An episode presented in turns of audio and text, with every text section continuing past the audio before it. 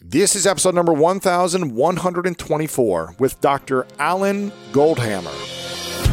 Welcome to the School of Greatness. My name is Lewis Howes, former pro athlete turned lifestyle entrepreneur. And each week we bring you an inspiring person or message to help you discover how to unlock your inner greatness.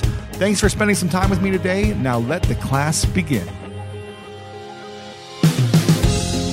Winston Churchill said, "Healthy citizens are the greatest asset any country can have." And Tricia Cunningham said, "The individual who says it is not possible should move out of the way of those doing it." Today, my guest is Doctor Alan Goldhamer, who is one of the world's leading experts on medically supervised water-only fasting. And in nineteen eighty-four, he founded and became director of True North Health Center in Santa Rosa, California. It is the largest facility in the world specializing in medically supervised water-only fasting and one of the premier training facilities for doctors to gain certification in the supervision of therapeutic fasting. And Doctor Goldhamer is the author of the Healthy Promoting Cookbook and co-author of The Pleasure Trap, Mastering the Hidden Force That Undermines Health and Happiness. And our conversation was so fascinating for me because I am diving deep in optimizing my health and understanding the science of all these things, from the diets to the water fasting to uh, just fasting in general, that we broke this up into two different episodes. And in this first episode, we discussed the biggest benefits to water-only fasting, and some of the stuff that he shares with me is blowing me away. The best way to fast from the comfort of your own home, how one of Goldhamer's patients was able to overcome cancer through fasting and a diet change. It's crazy the stories he shares, what the pleasure trap is and how to avoid it, and so much more. If you're enjoying this, make sure to share this with a friend that you think would be inspired as well. You can just copy and paste the link wherever you're listening, or use the show notes at lewis howes dot com slash one one two four. Okay, in just a moment, the one and only Doctor Alan Goldhamer. Welcome back, everyone, to the School of Greatness podcast. Very excited about our guest, Doctor Alan Goldhamer, in the house. Good to see you, sir. Nice very, to be here. Very excited about this. You're one of the leading experts on water-only fasting, and I'm I'm I'm so fascinated by this subject because I've been doing intermittent fasting. I've been doing um, I've done up to three-day no food fast before three and a half days. I'm doing a lot of twenty-four hour fasting, and it's been amazing to see the results I'm gaining in just the last year testing some of these things. So I'm curious, what are the insane benefits of water-only fasting? Because you've been doing this for thirty-eight years with over twenty thousand patients that have done water-only fasting. What are the main benefits? Well, you know, one of the first things that we look at is that there are certain conditions that are really common today.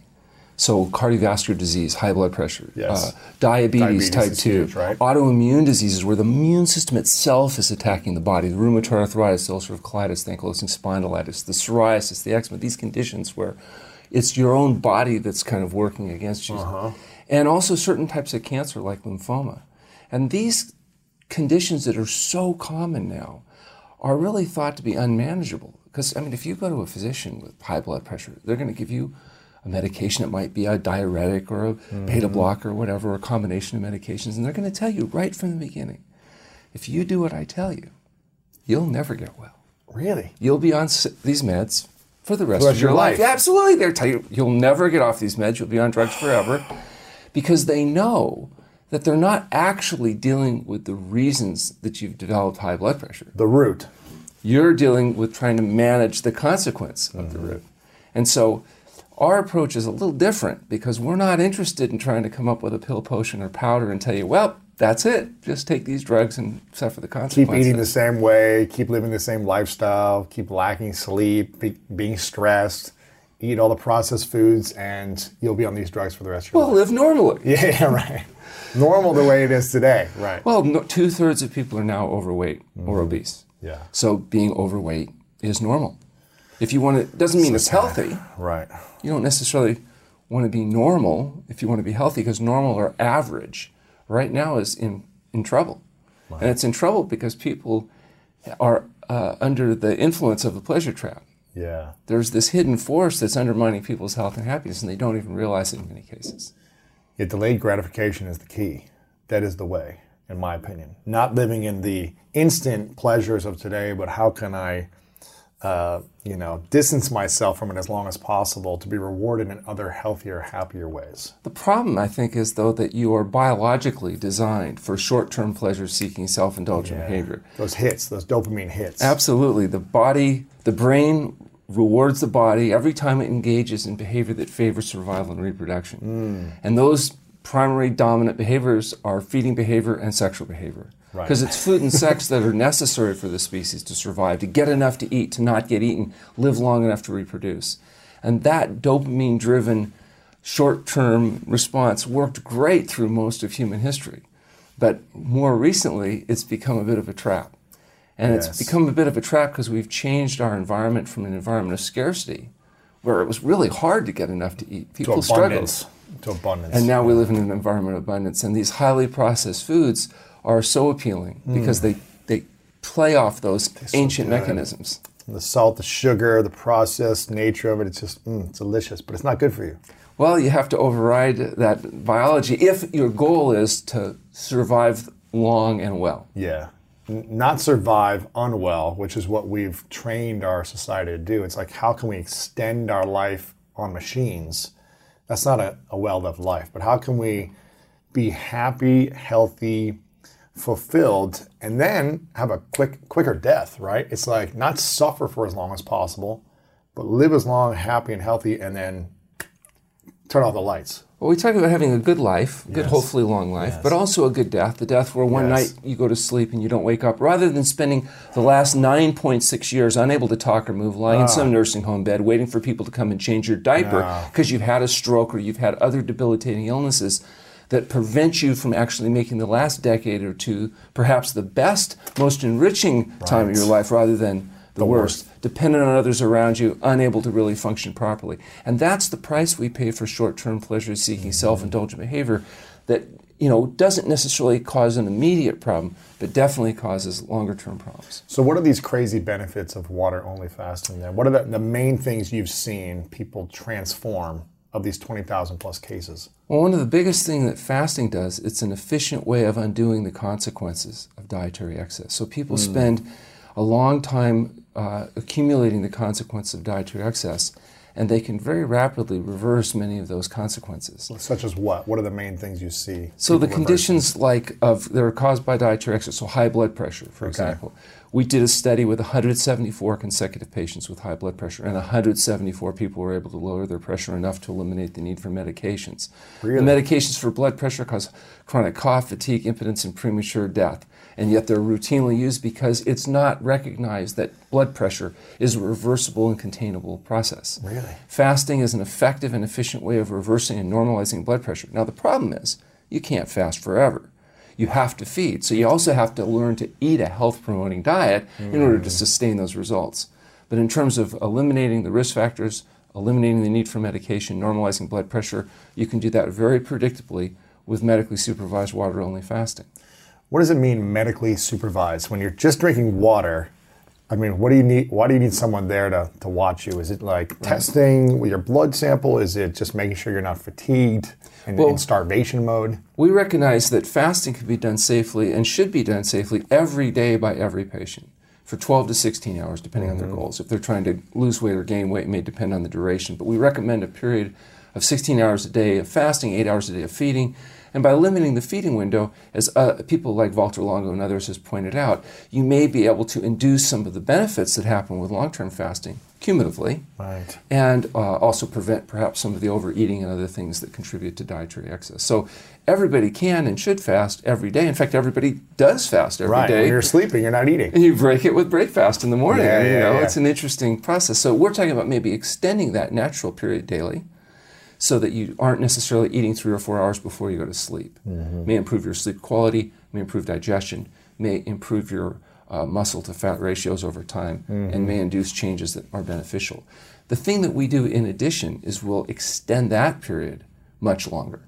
The problem when you start talking about long-term fasting, and we're fasting people anywhere from two to forty days on water only, is that first you need to make sure that the person is an appropriate candidate for that longer term intervention. Mm-hmm. People that have certain pathology, people on medications, people that have uh, risk factors may be better off with a different approach than yeah. long-term water-only fasting. So first thing is a, a history and an examination to make sure there isn't any primary issues with kidney or cardiac function or, or uh, medications that would contraindicate fasting. So what happens um, to the kidneys or the liver if you're water-only fasting? So the kidneys and liver are main detoxifying organs in the body, and particularly the kidneys. If kidney function uh, isn't at least at some minimal level, in our clinic we use creatinine levels of two point oh as a, as an arbitrary marker.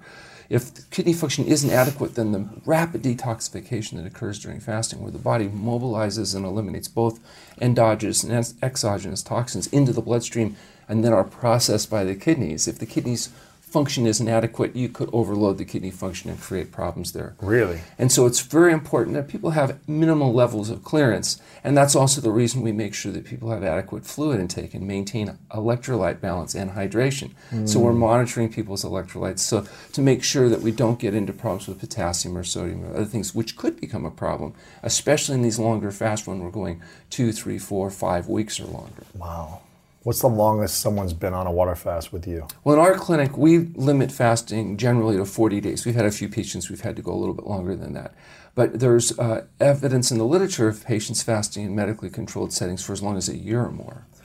So not that we would recommend that. Is but that even, just someone who's so obese that they're trying to, you know, get rid of all the complications and shed the weight and all those things? There was a lot of work done in the seventies and eighties in treating supreme obesity with um, long-term fasting. But even a thin male, say a seventy kilogram male, could probably fast somewhere around up to seventy days uh, if they're resting uh, during the process. Not that they should right. necessarily do that. Could survive. But as far as uh, nutrient reserves and adequacy, the body is pretty amazing. You know, the main burner of glucose for humans is our brain. Is what, just thinking or what? Like cognitive activities, the brain. We have this ridiculously large brain in humans, two and a half times that, say, of a chimp. Mm-hmm. It's huge, and it's our main burner of glucose. And in fact, mm-hmm. if it wasn't for our ability to change our brain fuels from sugar to fat, we we couldn't have survived as a species the way we have. Because mm. if we had wandered away from the tropics after a week or so, if spring came late, yeah. we would have died. In fact, we did. Yeah. The humans that didn't have the ability to change brain from burning sugar to burning fat weren't able to survive. We know that because today virtually every human being has this ability to change its brain fuel from sugar, which is the normal fuel, to burning ketones or mm-hmm. beta-hydroxybutyric acid in particular. Right. And that would suggest a biological adaptation, such an important adaptation that the species had to have it. So today, humans can wander away from the tropics, spring can come late, and mm-hmm. we can survive despite our very large brain and its huge burning of glucose because we have this ability to fast. All we've done is taken this ancient biological process and applied it in a very unnatural situation, and that is a situation of dietary excess. No mm-hmm. other animals maintain obesity. I mean, even whales, who you think of as kind of fat, are nine percent body fat, okay? Really? Yeah, they just p- hold it on the outside of their, right. of their They're very lean. I mean, They're lean yeah. mean machines, like all animals do, unless they get access to hyper-processed foods like humans eat. Mm-hmm. So if you feed human-style hyper-processed foods to animals, they also get fat. Fat, yeah. We add chemicals to our food specifically to induce dopamine stimulation in our brain. Those, those chemicals are salt, oil, and sugar. Mm-hmm. These are not foods, they're food byproducts. They're hyper-concentrated food byproducts. They're essentially chemicals we're putting in the food that stimulate more dopamine. Dopamine is the neurochemistry associated with pleasure. The more dopamine, the more pleasure, the more we like the food. That's what good-tasting food means, yeah. is it stimulates more dopamine production. Yeah. And the process, the consequence of, of hyper-stimulating our brain with dopamine means we overeat and we mm. become obese. And that's why two-thirds of people who are overweight is because they fooled their brain with chemicals they put in their feed. It works in rats, it works in mice, it works in humans. Put the chemicals in their feed, they overeat, they get fat. Then they develop wow. obesity and metabolic syndrome. And if you have metabolic syndrome, you're more vulnerable to dying from heart disease, cancer, diabetes, and even in viral infectious diseases like COVID. The higher your uh, metabolic syndrome increases risk of dying from all these things, mm. all these downstream consequences. What about what about olive oil or avocado oil? I hear that these good oils, these fatty oils, are supposed to help you in certain ways. Is that? Well, you have to be careful when we define these, quote, good oils. Um, there are oils that are more harmful than, say, olive oil. Mm-hmm. So an oil being less harmful doesn't necessarily mean it's good, mm. it's just less bad. So oils are all highly processed, fractionated foods with nine calories per gram and a limited satiety feedback. So if we're talking about trying to lose or maintain optimum weight, mm. oils would have a disadvantage compared to eating your fat from whole food. Mm-hmm. So I would advocate if somebody wants avocado oil, eat avocado. Right, not the oil. Not necessarily process it down, remove the fiber, a lot of the good components, and be left with the oil. And the same thing's true with sugar. You need carbohydrates as a, as a primary fuel, but you eat whole food, whether it's fruits or vegetables or starches, not necessarily the highly processed, hyper-processed byproducts of those right, food. Right, right. If your goal is to avoid overeating, dietary excess, obesity, and the diseases of dietary excess. Right. What are the three main benefits that you see with pretty much everyone that goes through water-only fasting? Three biggest things that you see, whether it be seven or seventy days. Well, you know, is it they look younger? Is it the clearer skin? Is it they're burning fat? Is it that internally their cells are changing? What's the three main benefits you see? It's hard to different. There's so many benefits. I'm, it'd be hard to say which are the three dominant, but I can talk about some of the benefits yeah. that we see. Certainly, you see weight loss. You can't help that. Right. The laws of physics and thermodynamics say if you don't eat, you're going to lose weight. We know that weight loss is about a pound a day. Now that pound, pound a day, day that's water correct. Only. Average weight loss is a pound a day. Now some of that's water, right. some of it's protein, some of it's fiber, some of it's glycogen, and some of it's fat. And of that fat, some of it's adipose tissue, some of it's, of it's visceral fat. The visceral now, is what you want to burn, right? You well, visceral get... fat is the one that's most associated with pathology. In fact, probably shouldn't be very much visceral fat. Visceral fat's what happens when the body has no place else to put fuel. And so you'll store some additional visceral fat. And the higher the visceral fat, generally the, the worse you are, are right. simplistically speaking. Right. And so we just did a study where we took um, a DEXA scanner that has software that allows us to do um, precise whole body composition. So not just how much fat and protein there is, but how much visceral fat there is. Internally and externally, right? Exactly. So the visceral fat, typically you think about uh, an apple or strung on the yeah. belly and it, it, around the organs, that internal fat. So there's a lot of visceral fat around the organs as well, yes. right? That is not good for you. Yeah, that's not thought to be very helpful. It's not good. I mean, the belly fat that people see is not good, obviously, right. but the stuff that's surrounding all the organs is, you don't want to have a lot of that fat, right? That's correct. Okay. And so the question is, what can you do to get rid of it? And uh-huh. any type of dieting will cause various types of body changes, but the approach that's shown the most effective at mobilizing visceral fat is actually fasting. Fasting is the, mo- the highest ratio of visceral fat to uh, adipose tissue mobilization. For example, typical uh, per- patient in the study might lose uh, twenty percent of their fat, but would lose over fifty percent of their visceral fat during a couple weeks of fasting, even though they only lose four percent of their lean tissue. And what's mm. even more exciting is we look at, okay, what happens during fasting? Let's say, for example, a person loses ten pounds, and we know some of that is water, some of it's fiber glycogen, some of it's adipose tissue, some of it's visceral fat. Then what happens after fasting? So you lose ten pounds, you might regain five pounds. Right. You're going to gain about two pounds of glycogen because you have gly- uh, sugar stores in your muscles that'll be depleted within a couple days of fasting. Mm-hmm. You're going to rehydrate because there's a little right. physiological dehydration during fasting. You're going to put fiber back into your gut mm-hmm. because your gut's not going to have had Uh, fiber being added to it. You're going to uh, pump up your muscle cells again because right. you'll have depleted a little bit so of glucose in order to maintain the glucose, the core glucose that your brain needed. And you're going to uh, theoretically put back on fat. But after fasting, assuming a person adopts a whole plant food S O S-free diet, what we found was weight comes off, weight comes back on. But the weight that comes back on is glycogen, water, fiber, and protein, not, not fat. fat. Fat continues to drop. I like yes. that. So like we have... We've been able to show, and this study will be coming out wow. later this year, uh, exactly what happens. And then we followed people at six weeks, brought them back in, reanalyzed them, and we're, we're able to demonstrate that not only can people lose their fat and visceral fat, but they can continue to lose their fat and visceral fat, even free right. living, eating, health promoting. So diet. The scale will go up some, but the fat will not go up. That's correct. So you got to you got to trick your mind and say, well, I'm not gaining all this weight. Like you're gaining the necessary weight that your body needs to be stronger, so you can have an active lifestyle and all these things.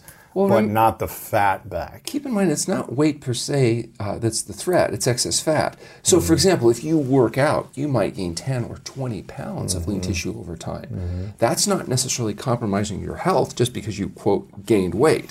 Now, if you sit around on the couch and eat greasy, fatty, slimy, dead, decaying flesh and highly processed foods and put on a lot of fat, particularly visceral fat, gain that same twenty pounds, that might be a problem. Right. So we want to be careful not to be thinking just in terms of weight, mm-hmm. but in terms of body composition. Okay. So the idea is to lower the fat, not necessarily lower the muscle, though. For many people, particularly as people age, they go through sarcopenia, they can lose muscle mass. Having more muscle mass is thought to be health-promoting and protective to a certain extent. Yeah, yeah. How often do you do a water-only fast? And what's I your that range that you do? Everybody should do a water-only fast every day from twelve to sixteen hours. sixteen hours a day, okay. Water-only. Now, okay. Then we go into yep. feeding. Okay, eight-hour window. Eight-hour window of whole plant foods, so fruits, vegetables, grains, legumes, nuts, seeds, foods, whole foods. Are you are you vegan? Uh, I am. I don't uh-huh. use animal foods yeah. uh, in my diet. I, I'm sixty-two. I started uh, ah, on a great. whole plant food diet at sixteen, so I've had really? the opportunity to do it for a lot of years. sixteen? Yes. Wow, that's inspiring. Yeah, well, it was out of uh, uh, desperation. Really? I wanted to beat my best friend, Doug Lyle, in basketball. And I couldn't beat him, and I practiced, and I really worked at it. But I thought if I got, you know, if I really got healthy, maybe I could get an edge. And so I read a book, it happened to be by Herbert Shelton. And he said that health was the result of healthful living. It was about diet, sleep, exercise, mm. and that fasting could also be useful. And I thought, well, I'll give that a try. This was forty-something years ago. Yeah, forty-six years ago. And, of course, it failed because it turned out he adopted the same type of diet and lifestyle. He still just destroys me every time we play. Really? So I'm hoping, though, that maybe he'll age out a little quicker. Once we get into our eighties, maybe. Wow. I'll finally be able to beat him. You guys are still friends. Oh, yeah. You we, still play. Yeah, and he's yeah he's actually the psychologist at the True North Health Center. Amazing. So. Oh, yeah, no, we we play, yeah. Every day, you know, every week we're we're playing basketball. And you so. still can't beat him? No. Okay. One day. One day. One day. One day. One day. Sometimes it doesn't matter how healthy you are. Someone just might be a little taller, stronger, more skilled. Well, I'll give you an example. You know, I thought, you know, he's quick. He's he's a really good basketball player. And I thought, okay, he's got some skills I don't have, but, you know, free throws are just practice. Yeah. So I got some coaching, and I thought, I'm just going to, and I'm shooting five hundred free throws a day. And oh I'm working God. really hard. And, I, and, of course, you know, he's only playing once in a while. Right, right. And so one day I say, hey, Doug, let's uh, do a free throw shooting contest. And he's okay. Okay. You crush him. forty-eight out of fifty, right? And I think, I got him. He, he hits not. nineteen, he misses one, if it's eighty in a row. Oh, my goodness. That's a Which obviously means he's a choke, because, you know, if you can hit ninety-nine out of one hundred, that's why don't crazy. you just hit one hundred? That's crazy. I know. He's Well, he's a mutant. ninety-nine out of one hundred. I don't even know anyone that's ever done that yeah, before. It's well, amazing. He's, he's, uh, that's, this is the person I've been trying to compete against. That's, so it's like, yeah, a mutant. I love it. Um, well, how, so you're saying sixteen hours a day, everyone should do water only. Now, you're going to say something very controversial here. What about those that love their coffee and water? If I'm going to go a three-day water-only fast, can I add coffee, black coffee, bulletproof coffee? Can I can I do this, or will it ruin the whole fast? Well, it's not going to ruin uh, the whole fast, but here's the thing with caffeine, which is a highly addictive nervous system stimulant. Is it, you know, it has a seventeen hour half-life. It affects sleep quality. Even the coffee and the caffeine that you're consuming early in the day can affect quality of sleep. It can be really caustic and irritating to the stomach, not just mm. the caffeine, but the coffee itself. Mm. So there's a lot of things to question about whether this is really a health-promoting habit. The other thing is a lot of people are using coffee for its caffeine because they're not getting enough sleep. Right, so they and so need it. Yeah. If you stop the caffeine, you go through, like any addict, drug withdrawal, okay, and it can be quite severe. Mm-hmm. Uh, but once you get free uh, of that, you may find that now you're able to get the quality and quantity of sleep you need, so the need for using a highly addictive nervous system stimulant may be reduced somewhat. Yeah, interesting. So um, now the fact is, it is a plant-based product, so there are still some redeeming uh, properties in it. It's not completely devoid of any uh, uh, nutrition, uh, but I think that the negatives outweigh the positives from my viewpoint. Uh, for using that type of product as a as a component. And have people in your clinic said, okay, I'm going to do seven days water, but I'm going to have coffee every day also, and are they able to get similar results? Well, or? we don't use any type of highly addictive drugs with patients when they're when they're fasting. So we, we have a controlled setting. Got it, got so they're, okay. they're using you know, distilled water in a controlled and setting. And that's it. So, yeah, that's Just it. Just pure water, distilled water, pure water seven that's, days. That's how we do no it. No food, some electrolytes in there or something, or... No, you, actually, electrolytes are recycled efficiently during fasting, so we monitor electrolytes, but ah. we're not supplementing electrolytes. So there's nothing added to the water. There's no... nothing added to the water for five to forty days duration of the of the fast. Yes, and we've been able. Now people say, well, that is it safe? Is it safe? Well, we've answered that question because we've done a study. We've done an actual fasting safety study where we took all the subjects that went through the process for five years, evaluated all of their uh, symptoms and adverse events, uh, documented that, and published that in a study that's available on our website, and people can look at that and find. Yeah. And it turns out that, yes, in fact, fasting, when it's supervised in a controlled setting, can be done safely and effectively, uh, even for periods up to forty days. Wow. So what's what's the the pattern you use on a monthly basis? You do sixteen hour water only, but then are you doing one day a month, one day a week, or for twenty-four I'm doing hours? sixteen hours every day, yep, and eight hours of feeding, and then once a year we'll fast uh, a, a week or two, depending on you know really? the individual and how they're doing. Well, what will you do? A week a year, if, assuming at a week that there's no symptoms that show up from fasting, then that's the end of it. And I hate fasting. Really? You cannot play basketball. You have to Can't rest. Do it's oh, it's terrible. So it's not something that we would want to wish on somebody uh, excessively.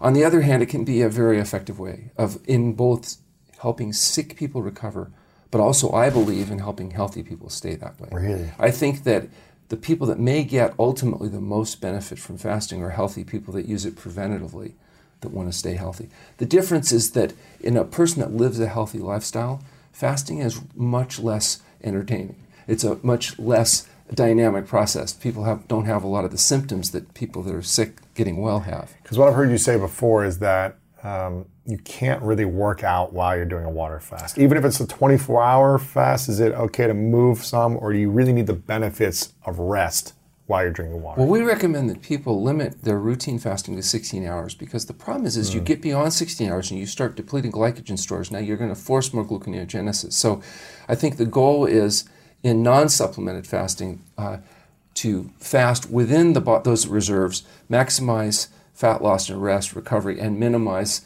gluconeogenesis.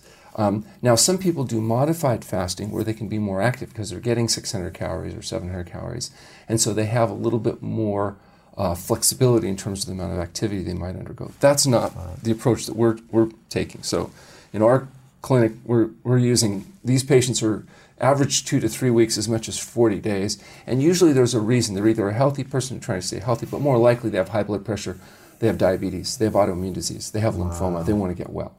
They're willing to do anything, even eat well and exercise and go to bed on time. Right. Really radical stuff. Because it's, it's been years or decades of suffering probably, or pain, or some type of stress. We get what I believe are highly motivated people. Mm. And the best motivation, in my experience, is pain, debility, and fear of death. That's it. That's who's willing to do these. You know, they say it's really radical because radical does mean radicus, or root, or cause. And we're actually trying to get to the reason why people are getting sick. So we're not talking about the leading causes of death. We're talking about the actual causes of death, the reason people get the heart disease, cancer, the stroke, mm. not treating it after they've developed it, thinking that somehow that's going to be the whole answer, but actually trying to understand why is it this problem has arisen, and what can they do to undo the consequences of their dietary excess. When you see people do a two to four week fast, do you physically see transformation from eczema to no eczema, or minimal um, eczema afterwards, or autoimmune disease? Do you see it drastically changing? Is it small changes that it's going to take multiple times over a year or years? What do you typically see when well, you see someone coming? It varies, you know, from patient to patient. For example, we recently published a paper in the British Medical Journal of a case of a young woman who came in with follicular lymphoma stage three, which is a type of liver cancer, had large palpable tumors involving her upper and lower. Internally? External. Well, you could even feel them externally. They were oh, large man. enough. These are in the lymph gland, so when they're very large, you can feel them. Oh, man. You can also see them on CAT scan. She had excisional biopsy. It was well documented. Oh, wow. So we ended up fasting her for twenty-one days. And by three weeks of fasting, you couldn't feel the tumors no way. anymore. Come on. ten days recovery, back to uh, her oncologist for uh, C T scans. Make a long story short, this woman was able to completely resolve her stage three follicular lymphoma. At a year, we had a whole body C T. We were able to show that she's completely free of cancer. We have a three-year follow-up. And the, and the case report and the follow-up are published in the British Medical Journal case reports. You can you can go onto our website and take a look there. It's exquisitely carefully detailed. Since then, including at our clinic right now, we have other patients with follicular lymphoma, including one gentleman right now is stage four follicular lymphoma, who's had preliminarily good results. He's on his second fast now. We did a previous fast last year. who gotten significant improvement. We're now doing another fast, only this fast is going to be forty days. Oh my gosh. And we're hoping that we can get the same kind of clearing, resolution, and long-term stability. Once we've published enough case reports in, in the form of a cohort, we'll be able to then hopefully justify a clinical trial. We wow. believe we're going to do real well with this particular type of cancer because our clinical observation is that it consistently is responding. Wow. Now, it may not be the same thing when you talk about a solid organ tumor, a lung cancer, different type of cancer may respond mm-hmm. completely differently. Brain cancer, things like that, yeah. yeah especially brain cancer. It's hard, huh? Well, brain masses are not um, as responsive, possibly because of the way the body mobilizes things in fasting and the blood-brain barrier and some of the limitations to be able to get access to it. So it, you can't just say cancer is cancer. It's not all the same. And you can't say the same person with the same condition is going to respond the same. Mm-hmm. In answer to your question, some people like her, it's really dramatic, where one fast, big change. But I've also had people where it's the third fast before we see those big clinically really? significant. And I also have people that do everything right and we're still suffering and not responding. And we can't always predict who's going to respond, who's not going to respond. That's part of the research that we're doing, is trying to figure out how do you predict who's going to respond the most, how long are they going to need to fast, when are they done fasting. Mm. Even non-invasive biological markers are not readily available because nobody up till now has been doing much research right. with long-term water fasting. How much does the belief in your mindset that this fast will heal or help prevent or help, uh, you know, create more healing for me? How much does the mindset, the thought process on a daily basis that I'm healing myself, this water is cleansing my body, whatever the mind is telling versus, I don't know if this is going to work and what am I doing this for? How much do you believe the mind manipulates the healing process? So I think that attitude is very important because it determines action. But it's the action you take that determines the outcome. Mm. So just having good thoughts, I don't think, is enough to get the job done. But if good, having good thoughts and having a good attitude allows you to be motivated to do what it takes to get well, it's critical. We typically only work with people that have a good attitude because they wouldn't come to us otherwise. Mm-hmm. We have highly motivated, self-selected patients that are willing to do really radical things like eat well, exercise, sleep, sleep and and fast. You know, the fact is most people are think if they get on a plane in New York and they go all the way to California, they will die from starvation over Colorado. They think those pretzels saved their life. Right. right. They Some don't salt know. in those pretzels. It's probably the... So we know differently. We know that uh, the fact is the body is really good at adapting to mm-hmm. uh, the fasting state, particularly appropriate people in a resting state, and yeah. they can do it safely. We've done it over twenty thousand times in patients. Many of them are elderly and ill, mm. and yet of the twenty thousand people that have walked in, twenty thousand people have walked out. Yeah. And you know, we're really trying to maintain those safety records. So of course. We try really hard only to work with people that we expect to have uh, an acceptable outcome. So if someone's not uh, coming to your clinic and they want to try this on their own, yes, what would you say is a good window of time to try on your own at home without medical, um, you know, safety, I guess, or, or, or someone watching over you? What is it? Is it twenty-four hours? Is it three days? Is yeah. it four days? So I days? really believe that everybody should try to do this on their own for up to sixteen hours every day, but consistently right. do right. it day after day after day.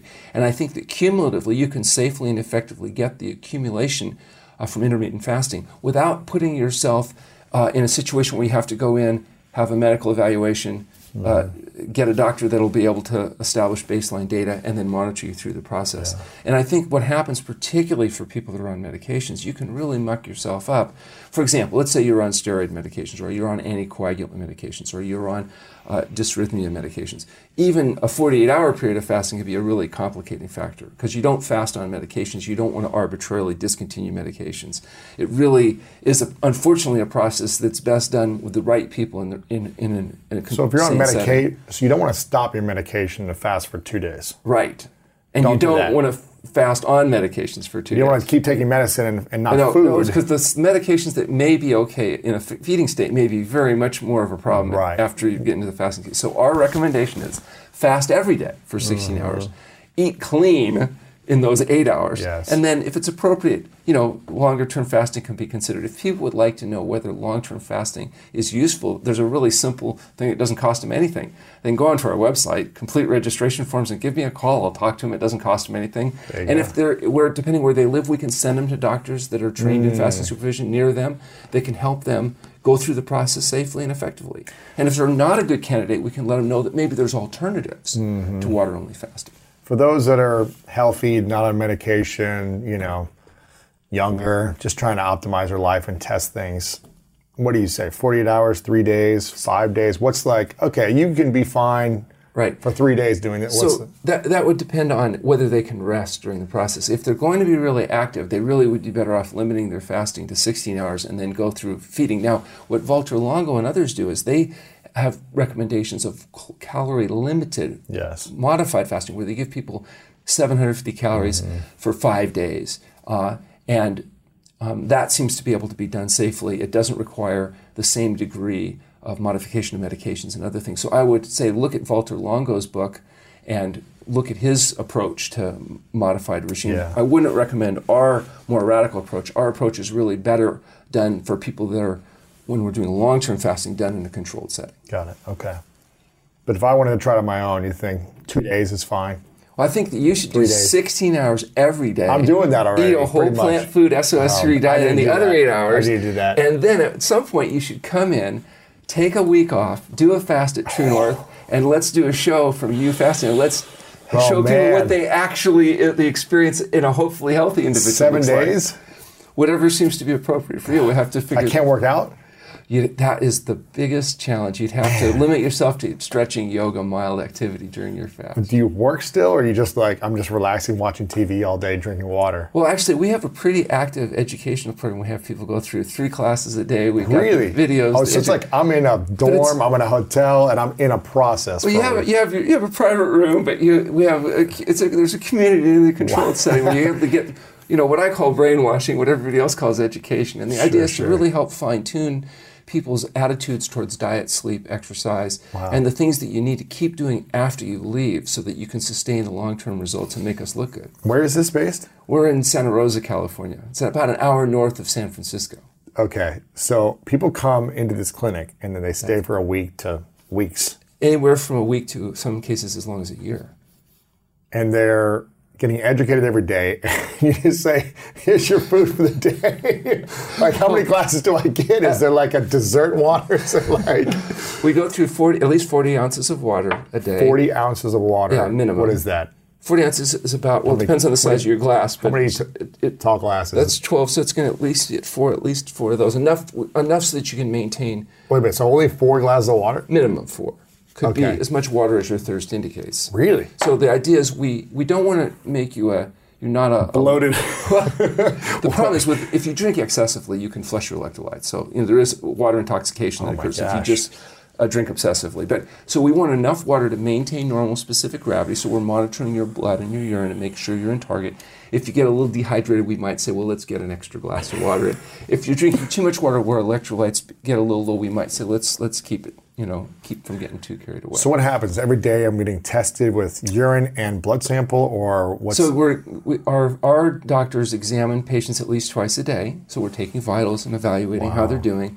We're monitoring blood and urine and um, stool. Also, I guess there's no stool after. Well, you're not going to be passing stool once you stop eating. Two days, I yeah, guess. Yeah, once right you now. once you empty the bowels because you're not putting because uh, when think about what is stool. It's uh, undigested fi- fiber, cercolinogene, some stuff from the liver, uh, mostly bacteria. So there's going to be a massive change in bacteria during fasting. In fact, that's one of the big benefits of fasting. Is, you know, you have five pounds of bacteria in your gut right now. Five pounds of waste. A trillion creatures. No, know, I'm talking crazy. about bacteria, not I just know. waste. You have a trillion creatures eating, drinking, and defecating inside you right now. Ah. They're pooing inside you. And what they poo in you depends on what you're feeding them. Is it a healthy bacteria or unhealthy? Well, if you're feeding them a lot of animal products, you're going to have much higher T M A than people that eat a lot T M A of plant-based. T M A is... trimethylamine... Well, it becomes T M A O, which is trimethylamine oxidase, which irritates animal lining of your vessels, and maybe one of the reasons people get more colon cancer and heart disease when they're on high animal product diets than plant eaters that tend to have less. If you feed your bacteria um, soluble fiber like sweet potatoes, you're mm-hmm. going to get, you know, vitamin K and fertilizer. Right. So right. if you want more fertilizer and less toxic waste, you want to minimize the highly processed foods and animal foods, maximize the whole natural plant foods. You get a different flora, and that's thought to be protective of your immune system, reduce your risk for colon cancer, help you resist viral infections, maintain mm. better weight. There's a lot of stuff that's just coming out now about the changes in the microbiome as a consequence of diet and also fasting. We've actually done a study where we looked at stool samples before fasting, early fasting, and then after recovery, looking at the changes in microbiome that occur in fasting. So, you know, there's a lot of interest in mm. what exactly this the body does, not to only the thousand different strains of bacteria, but what they're giving off. Right. And so lots to learn. A lot of the stuff that we're doing now, really virgin data, because not very many people have had a chance to look at people with long-term water fasting and what happens physiologically. What's the minimum I could go to your facility? There really is no minimum, because some people will fast even just a few days. That may be all that's necessary. Okay. So you never know exactly what's ideal till you see how the person uh. responds. And some people really aren't good candidates for fasting, so they might come to True North, but they wouldn't be water fasting. We might do a modified feeding regime, or just healthy eating, exercise, appropriate supportive care. We wow. also have doctors of chiropractic, osteopathy, naturopathy, acupuncture. There's a lot of people have problems that aren't all nutrition-based. Yeah, yeah. Sometimes they have more mechanical problems, so we would approach it from a similar philosophy, but not necessarily only fasting. Right. I've heard from uh, Doctor Jason Fung that he says fasting has been shown to, I don't know if it's reverse or eliminate or really support type two diabetes. And I don't know, is there a lot more research on this, or is this accurate about what you've seen in your, your studies? Yeah, well, we treat, there's two types of diabetes. There, the type one diabetics that don't make insulin is one type. Those people would not be good candidates for fasting, because mm. insulin is a part of the adaptive process of fasting. So a type one diabetic, or a, a type one and a half diabetic, but they're not producing enough insulin, can become ketoacidotic, get into dehydration. It can be really complicated. They've got to uh, eat. Mess. Yeah. So they have to maintain um, tighter insulin and glucose controls than sometimes would be uh, inherent with water-only fasting if they don't make insulin. Okay. Type two diabetics, which is what most diabetics are, make enough insulin. In fact, they make more insulin. It's not working. And what's the cause of type two diabetes? Insulin resistance. And insulin resistance Overeating. is caused by the diet that makes you fat. It's yeah. not even just the fat. Obesity is associated with it, but it's the diet that makes you fat that causes insulin resistance, which is why our type two diabetics, long before they've lost all their fat, begin normalizing their blood sugar levels. They may still be overweight, but their blood sugar levels come Um, barreling down because they stopped the diet that's making them fat. In fact, some of our patients, just in preparing for fasting, we have to be really careful with their medication regulation, because they start normalizing even before we get started with the fasting, just by making the dietary changes. Mm. So, and then once we start fasting, uh, blood sugar levels come down, insulin levels are normalized. After fasting, assuming we adopt a whole plant food, S O S-free diet, get involved in S O S-free salt, oil, and sugar. S O S is the international symbol of danger, yeah. and it stands for salt, oil, and sugar, the chemicals added to food that make people fat, sick, and miserable. It's salt, oil, and sugar, additions to the food, that is why people are being fooled, fooling their satiety mechanisms, getting yeah. in the pleasure trap, and developing obesity and type two diabetes. The, the also known as the SAD diet, the standard American diet, right? Yeah, so... The SAD uh, diet. If we uh, if we use fasting to normalize insulin function, normalize blood sugar levels, and then adopt a whole health-promoting diet and exercise program, we can sustain that. And about eighty percent of our type two diabetics will achieve normal sugar levels without medications after a single fast. Some of those that have more resistance may need to do additional fasting, or if you can't get them down to optimum weight within the context of an uh, initial fast, you may take a little longer. For those that are coming in with, who are on medications, what are the average, would you say, medications that people are taking, who are taking medications? And then within three to six months after fasting, what is the average that they're taking afterwards, medications? Okay, so let's talk about high blood pressure first. You know, people may be on a, sim- a simple diuretic like hydrochlorothiazide, or they may be on as many as five medications.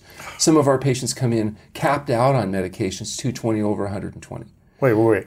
Some of them will come medications? in two, no, five medications, yes. capped out with the systolic blood pressure is as much as two twenty, okay. and diastolic is as much as one hundred twenty. So we see some very severe hypertensive patients. But in the study we did of one hundred seventy-four patients, one hundred seventy-four patients had pressure low enough to eliminate the need for all medication. Really? The average effect of stage three hypertension, so people who started one hundred eighty or higher on systolic blood pressure, their average drop will be sixty points.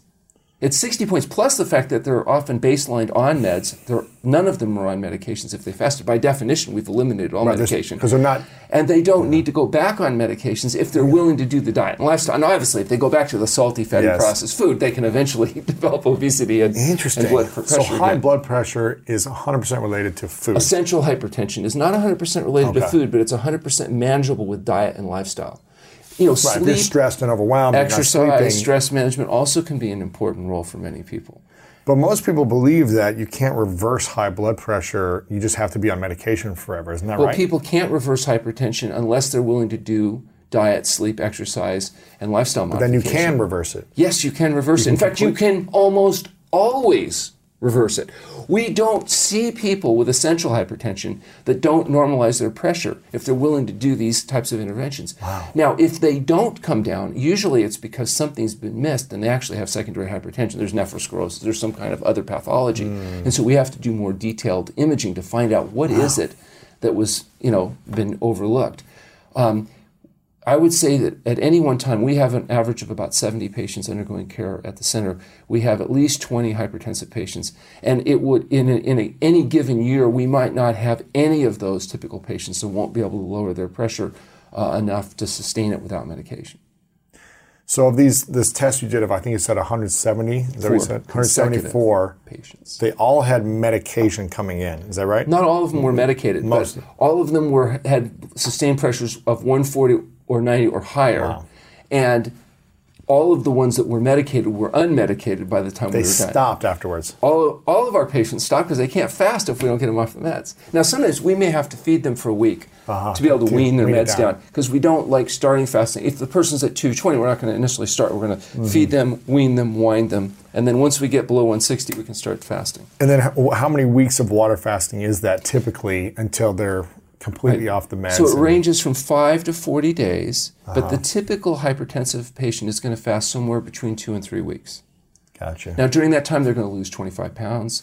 They're going to They're going to look ten educated. years younger. They're going to feel better. Yeah, you know. Have energy, focus, They clarity. better, because otherwise, you know, they're going to get really mad at us, because fasting is not a lot of fun. You have to take time off work. You have to rest. It's, right. you know, it's, although it's getting a little bit better. You know, one big thing that's happened recently is this idea that it's okay for people to, you know, like work from home. Mm-hmm. Because what's happened is a lot of times people could take a couple weeks off to come in and fast, but they couldn't stay long enough to properly recover, so we couldn't fast them. Because we need about half the length of fast recovering. Well, now what happens, they come in and fast, but while they're recovering, they can work. They can work. Because we've got like a really w- robust Wi-Fi system. That's great. And they can work. In fact, I have one guy, he only works fast. He comes in once a year, he fasts. He's a writer. He writes better when he's fasting, and the, the rest focus. of the year, I don't think he does much of anything. Because you're, you're, you can get in the zone so much better. I, I've seen it, and you can stay there longer because you're not thinking about, I need to go eat, I'm going to snack on something, I'm, I'm you know, tired now from eating, my my digestive system is using all the energy. The energy is focused on creation. It can be. Is, it, it can be. A lot of times. Unless you're exhausted and tired, but yeah. yeah. I think that, you know, uh, recovery uh, is much... Uh, Is, is, has been a lot easier now to get people to stay appropriately for recovery because they're not necessarily have to not go not work. Be working. Yeah, and uh, you know that's are actually they allowed to work while they're fasting there? Uh, it depends on how long they fast and who they are. Some people yeah. are doing shorter fasts; they're going to be fine. Other people really are better off getting the rest they need. Because the more brain power you're using... It's your mean burner of glucose. You're burning more calories, and you don't want to burn more excess calories, right? Because if you burn excess calories, then you have to mobilize more protein through gluconeogenesis to sustain the extra glucose needs. So if you're water-only fasting, how many calories do you want to be burning a day? What range is that? Well, when you're water-only fasting, once you've adapted to the fasting process, there's around five or six hundred calories of kind of core glucose that's used by the muscles in the brain. Sugar that's being burned. Right. Five hundred so calories. Most of your day. brain activity is converting to burning ketones. So most of your burns burning fat, but there's still a little bit of glucose that's needed uh-huh. by the brain and for the muscles. And so, if you are too active and you make your muscles burn more fuel, and it, the only where it can get extra glucose during fasting, because your glycogen's already burned up, is is breaking down protein, and that's the process Muscle. of gluconeogenesis. Exactly. You don't want to do that. No, you, you prefer want to keep not to your protein, because then you got to yeah. build it back up. And if you rest when you fast, you do. You preserve protein, you maximize fat conversion, um, and then when you recover, you pump your muscle cells back up, but you don't pump your fat cells back up because you're eating a whole plant food diet. So if I want to do a, you know, a thirty-six hour fast where I have a dinner, uh, let's say on a Sunday night, and then I go through Tuesday morning, and I just have water. No coffee, just water.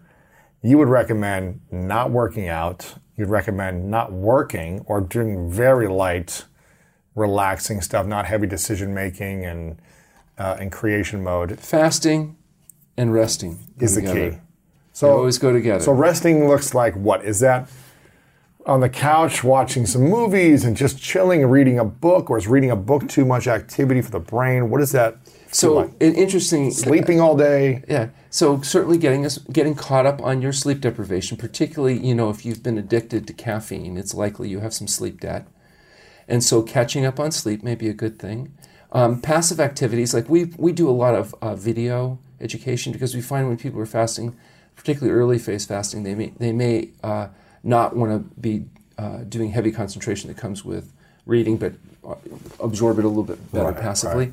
Right. Um, a little bit of sun, a little bit of gentle stretching, a little bit of meditation, hopefully pleasant company with other people that are not energy vampires. So some good conversations are fine. That's not Absolutely. That's not draining on the brain. But maybe you don't want to be spending all your time watching news about all the no. worst things that could happen in people's lives. But you could watch a couple fun movies, have some great conversation, be in the sun, stretch a little, relax. But anything beyond that, you're saying, could be detrimental to the process. We actually have a Roku channel, uh, True North Health. It's a free Roku channel. People, we have a bunch of content on there that we keep adding, and so people can go onto the, the Roku channel and watch uh, like all of that. Our content. I like that. Um, so if I was to do that, you're saying anything with, if I added physical activity, if I trained and did a twenty-four to thirty-six hour I think that would, you know, that wouldn't be what we recommend. Uh, what it. we'd recommend, first, make sure that you're a good candidate, right. uh, and if you're going to fast, you'd rest. If you're going to be working out, then I would recommend perhaps you look at Valter Longo's right. approach. Or fasting, people that are, mimicking diet. Exactly. Okay, seven hundred, five hundred right. calories, you're going to move right. a little bit, and that's going to burn some of that sugar, or it's going to give you some more energy to burn, I guess, right? That's not an area that we've researched, so I really can't speak definitively. I'd really defer to the guys that are advocating sure, sure, those sure. fasting mimicking programs. I know it's inconvenient, it's not what people want to hear, right. but there's almost nothing we tell people that they want to hear. It's no. what we tell them what they need to know to get and stay healthy. So if you're going to do long-term fasting and you use our protocol, you can do it safely and effectively. Um, you know, it's interesting because I, I noticed that Longo in his book tells people don't do long-term fasting because it can be dangerous, but does make a caveat for people fasting at the True North Health Center because he knows the protocol that really? They're following. Oh, that's good. That's great. What are the the negative effects or potential negative effects of water-only fasting? Well, if it's done inappropriately, uh, one of the negative effects could be death. So you, there's a process of uh, uh, fasting, and then if you continue to fast beyond that process, it's called starvation, and then you die.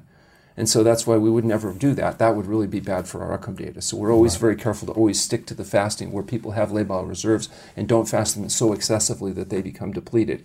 Electrolyte depletion uh, uh, uh, could result in myocardial problems, kidney problems. There's a problem if you fast for a long period of time and then too rapidly refeed, a refeeding syndrome that can occur mm-hmm. that can also be you know, very make you very sick or could kill you.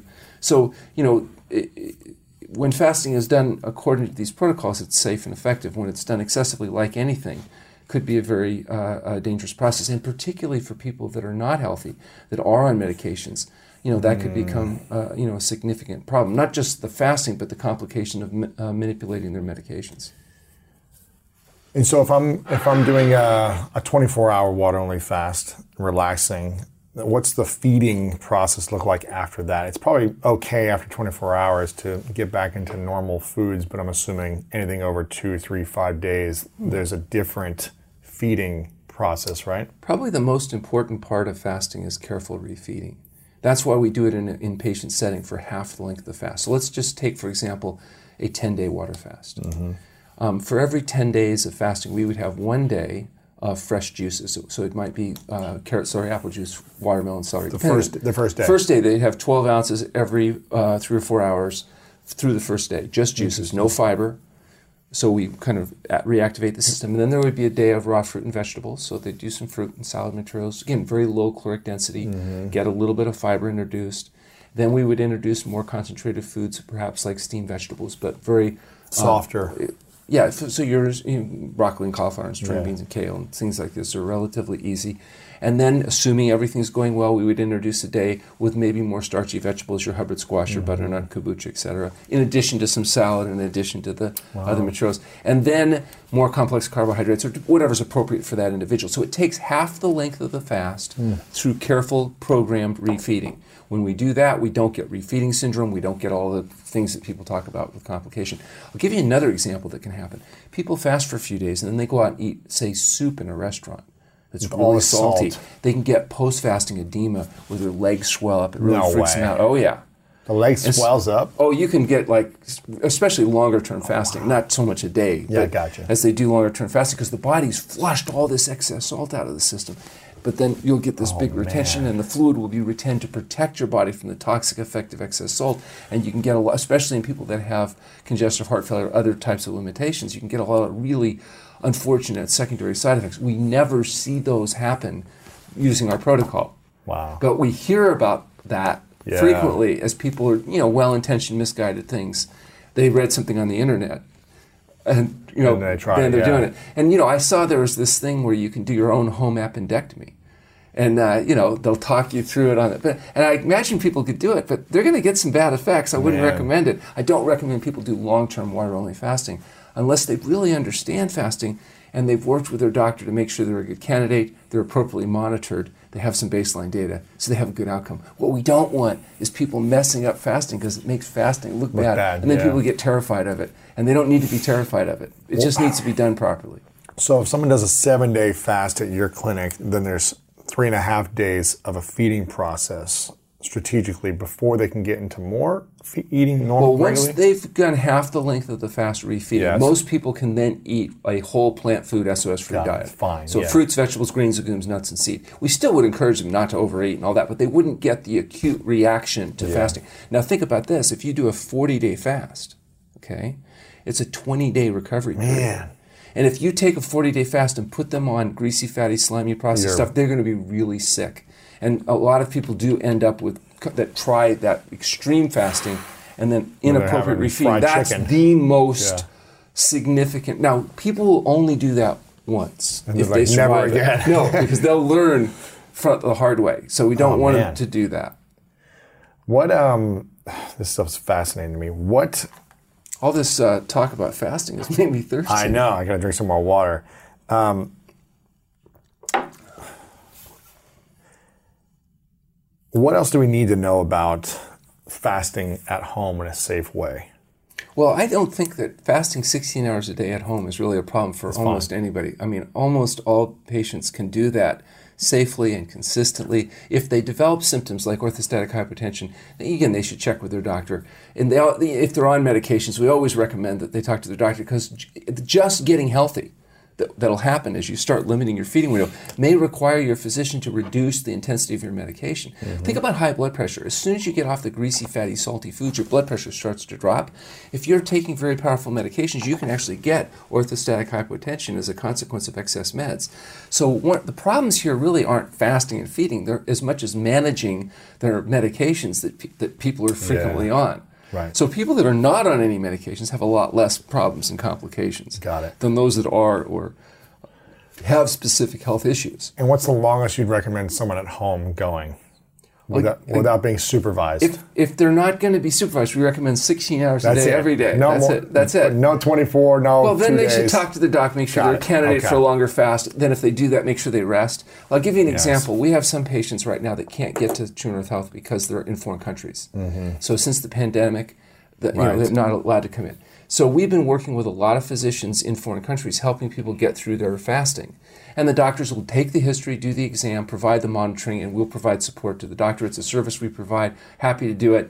But you have to have a doctor willing to provide you, you know, core support, which mm-hmm. is, you know, examine you right. once a day and make sure that things are going the way they're supposed to go. So this is a serious thing. You shouldn't mess with this. You shouldn't try to ex- experiment these things on your own. If you, you go really online and you look at the complications from fasting, it's never f- from people in controlled settings doing it properly. Yes. It's usually people that they did a thing, and, and a lot of times it'll work out well, so they'll tell others about it, but then they, they run into a yeah. complication. It's like anything, though. You've got to use a little bit of common, common sense. Common sense, for sure. Well, and uh, so there are people that have done longer fasts that are very successful. It's worked out well for them, and that's great. But, you know, I see the other side where, you know, the the, the complications. Mm-hmm. And so I tend to be a little bit maybe paranoid about sure. the, the complexity. But, you know. What's the longest fast you've put someone on? Um, the longest fast at the True North Health Center is forty-four days. But we don't recommend fasting over forty days. There's been a few exceptions where we've really had no choice. We needed to complete the process the patient was really? in. And so we ended up going a little bit longer, but we don't recommend it. Now, the guy that I trained with, uh, Alec Burton, used to fast people as long as one hundred days, okay? But he stopped that. Now, when I trained with him, this was uh, forty years ago. Now, these are people that were, what, one hundred pounds obese or what is this? Well, no, uh, yeah, they would have been, you know, usually fifty, sixty pounds overweight or more just to have okay. the reserves to go through that. I asked him why, when I got there, he had stopped doing fasting over forty days, and he said, oh, because of the sleep deprivation.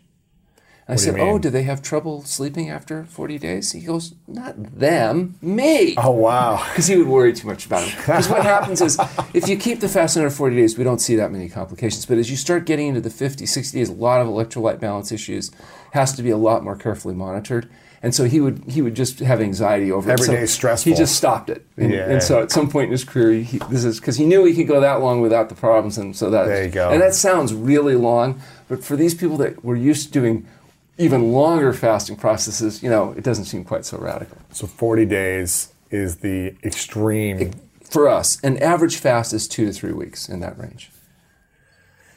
And what, um, so the people that come in with medications, how many usually do they have again when they come well, in? Well, it'll range. Some people have one or two medications. Some people have, you know, a dozen medications or more. And then afterwards, they're completely off the, their medications. The only exceptions are, we will continue to fast some patients on true hormone replacement therapy, like thyroid replacement therapy. It's sometimes what we'll do is we may have to reduce their dosing, but we wouldn't necessarily discontinue somebody that's appropriately on replacement therapy.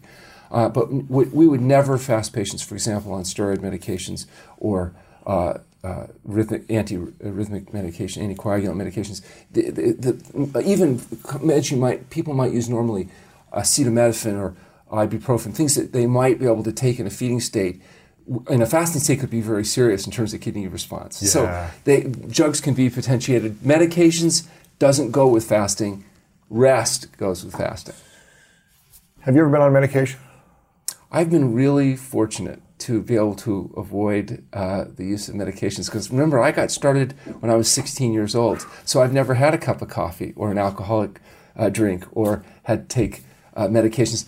An exception would be I had uh, some dental work done and they used Novocaine. Right, right, right. So I have had uh, that. But I, I've been very fortunate to be able to avoid uh, medications and the drugs, uh, the dietary drugs that are commonly used. And you don't miss what you don't know. Right. So it's actually, you know, a little bit easier making good decisions when you don't know uh, what you're giving yeah. up, so to speak. I grew up in a religion where we were taught not to take medication. And so it's, I've never really used medication. Maybe uh, I've had an ibuprofen every one, I mean, in football, maybe I used an ibuprofen every now and then, um, but luckily I've never really had that. I've never been drunk, I've never been high, and I feel I feel grateful that I've never really had to take medication. And uh, I'm, I'm sure I would if I needed to for some reason, sure. but it's... Well, there are times when drugs and surgery can make the difference between life and death. Of course. And that's great. Use common well, sense. Mostly they're not used for urgent situations. They're used to placate the symptoms of things rather than deal with the reason why those symptoms arise. And why do people not just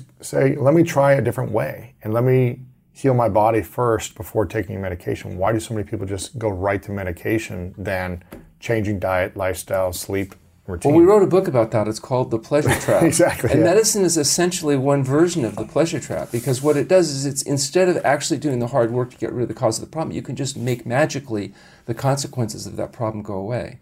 And so that's an example of yeah. The Pleasure Trap. It's the same thing. Why don't people eat a health-promoting diet? because it's so much easier to drive in and get two thousand calories of grease and slime without even having to get out of the car. You can't even walk all the way to the counter at the fast food because it would be too much effort.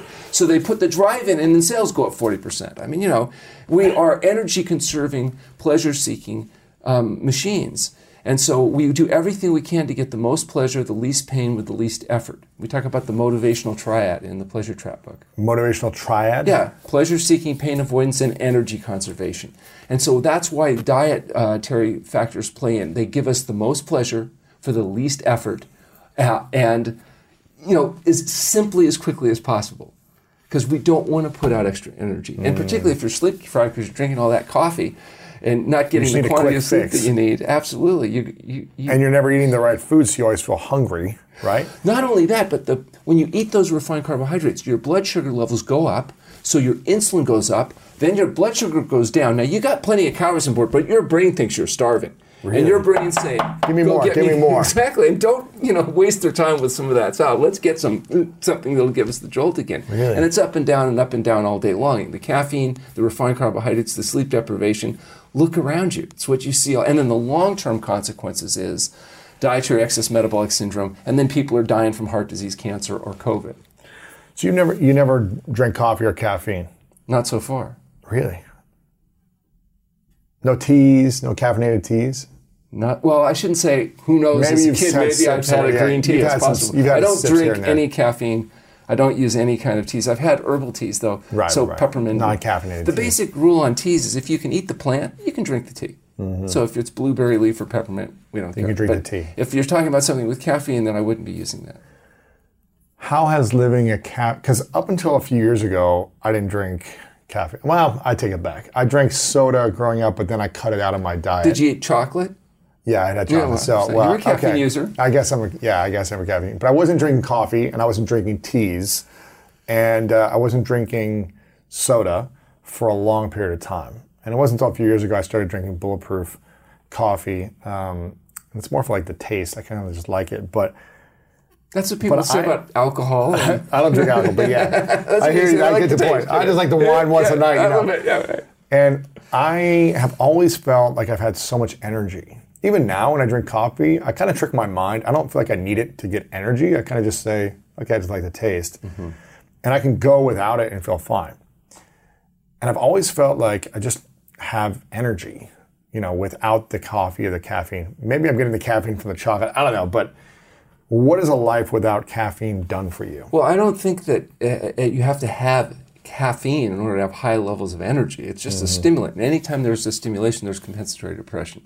You're able to get away with it because you don't drink apparently that much, and right. you're healthy. Yeah. And healthy people naturally have high levels of energy. Right. Just because you have a lot more energy than other people doesn't mean that you have more energy. They just have less. Maybe you're just the baseline, and, mm. and that's what normal looks like. So when you have coffee, what do you say with every spike there's a decline? What did you say? Anytime you, there's some stimulation of the body, somewhere down the road there has to be some compensatory depression. The body's always kind of end up balancing itself out. Really? So if you stimulate, there'll be some compens- compensation later on. And what happens when you... You just take more caffeine and you keep pushing it until eventually the system breaks down. Really? Do you feel like you always have high energy? Um, no, I, at the end of the day, I go to sleep and then you wake up and you feel energetic again. Yeah. That's what sleep does. Mm-hmm. And if you don't get enough sleep, you don't quite recover. And if you don't re- quite recover day after day, eventually you develop fatigue. That's what fatigue is, mm-hmm. is the not getting the quality or quantity of sleep you need. You know, if you take a healthy person, they've done studies with medical students where they put them in a sleep lab and they simulate them just a little bit, just a little bit of stimulation, not enough to wake them up, but to keep them out of non-R E M deep sleep. Within two or three days, they've got fibromyalgia symptoms. Oh my goodness. Just the disruption of that normal, not getting that non-R E M deep sleep.